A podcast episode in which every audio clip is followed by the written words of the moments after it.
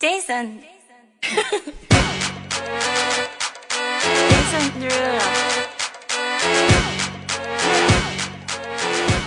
欢迎收听每周一期的 DJ 潮。在这期节目当中啊，有一些网友呢通过节目呢倾诉了一些自己的烦恼啊。那么在这一周呢，又有一位网友提出了一个自己的疑惑，那就是男人天生就应该为女人花钱吗？这样一个饱含委屈感情的一个问题，究竟是怎么回事呢？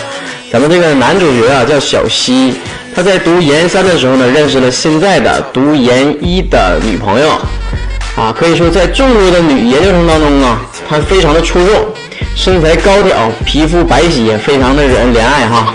那在突然打听之后啊，发现她名花有主啊。经过了一段时间呢，他俩终于成为了好朋友。那在这个小倩呢跟男朋友分手之后啊，这个小西迅速的展开了攻势，最后呢两个人呢成为情侣关系了。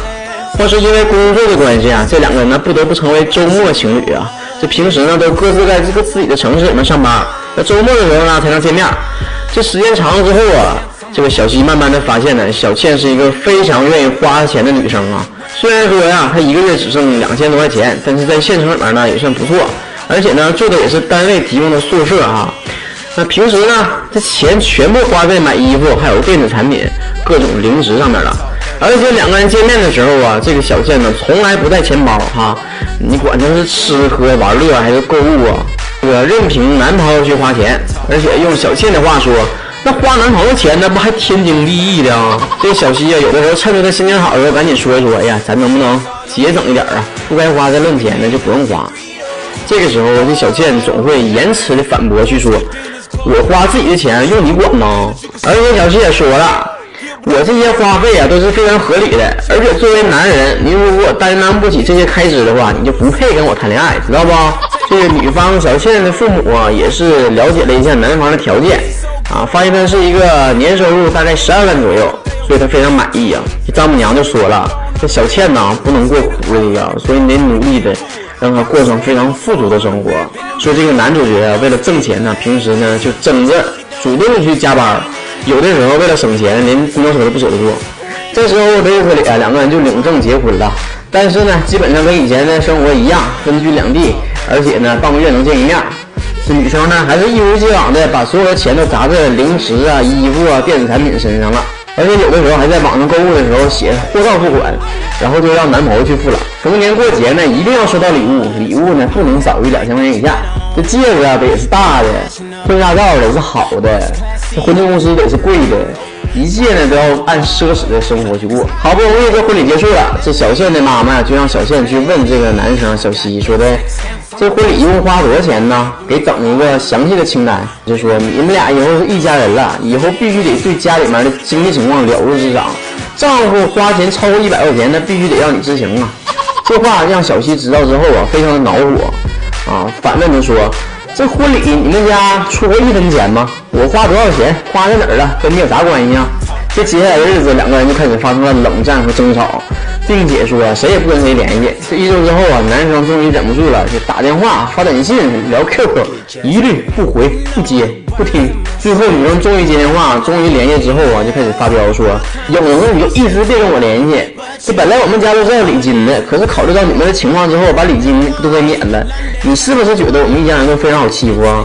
这一个谈不拢之后啊，两个人再次发生了争执啊。这个女生小倩就在电话里面撕心裂肺的说：“离婚，我要离婚。”当时小西一口答应说：“一周之后咱就去办离婚手续。”现在事情过去几天之后啊，这小西之后慢慢冷静下来了，就觉得说：“哎呀，这该继续呢，还是该放弃呢？”听完整段故事，第一条就一个疑惑呀。你说整段这么多的笔墨去描写你们俩之间发生的矛盾，那么究竟你们两个是因为什么在一起的呢？在开头描写到了你女朋友是一个外貌非常出众的人，你是被她外形所吸引并且在一起的。之后呢，就再也没有任何的交代了。那么第一条能不能这样理解哈？你缺乏对于你女朋友个性、人品。生活习惯的最基本的了解，只凭她长得好看就展开了一个攻势啊！最后你们俩在一起了。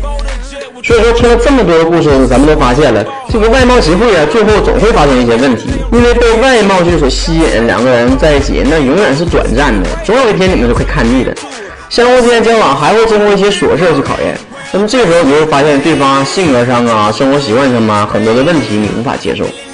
就好比说，你女朋友是一个花钱非常大手大脚的人，那么在最开始的时候，你能不能接受她这一点呢？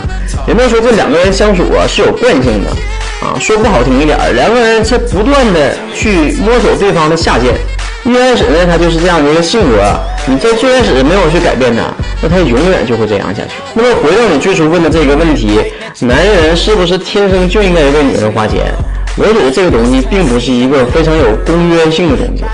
并不是说谁应该给谁，谁必须给谁这样的一个问题。每个人的父母都给孩子花钱，那孩子能不能觉得说父母给我花钱，他就是应该的呢？那是因为你们之间有感情存在，所以说在感情面前，金钱变得非常次要。那你们两个人之间是怎样的一个关系？那两个人如果在家庭生活当中啊，不能做到这个经济相对的独立的话。那么他们的家庭地位也很难做到非常的平衡。那么最后呢，只想跟男生小西说一点呢：如果你们想重新的开始，并且把之前的钱钱的全一弃而不论，那么只有你把他身上的缺点全盘的接纳，你就接纳他是一个这样一个花心大手大脚的女生，能不能呢？如果不能呢，你就要去试图改变他。你又改变不了他这个缺点，你又无法接受，那么你即使一时的说退让一步，我道个歉吧，是个男人。但是你日后的生活当中还会不断发生类似的问题，因为你们的问题根本没有解决。而对于这个女生小倩呢，也只想说一句：把这个花钱大手大脚的毛病改掉呢，在什么时候呢都不算过分的要求。而且在世界上啊，并没有说谁一定要给谁花钱这一点，那是对你们两个人感情的亵渎。并且时刻呢应该记住一点，那就是在自己盛怒之下、激动的情况下，不要做任何的决定。两个人呢还是应该在冷静的情况下，理智的去讨论一个问题。希望你们呢能够和好如初，珍惜你们之间的一个缘分。好了，这一期节目就到这结束了。本周末呢，同时也是高考的时节啊，希望所有听众们的高考生们能够考出自己的好成绩。这一期节目就到这结束了，下期再见，拜拜。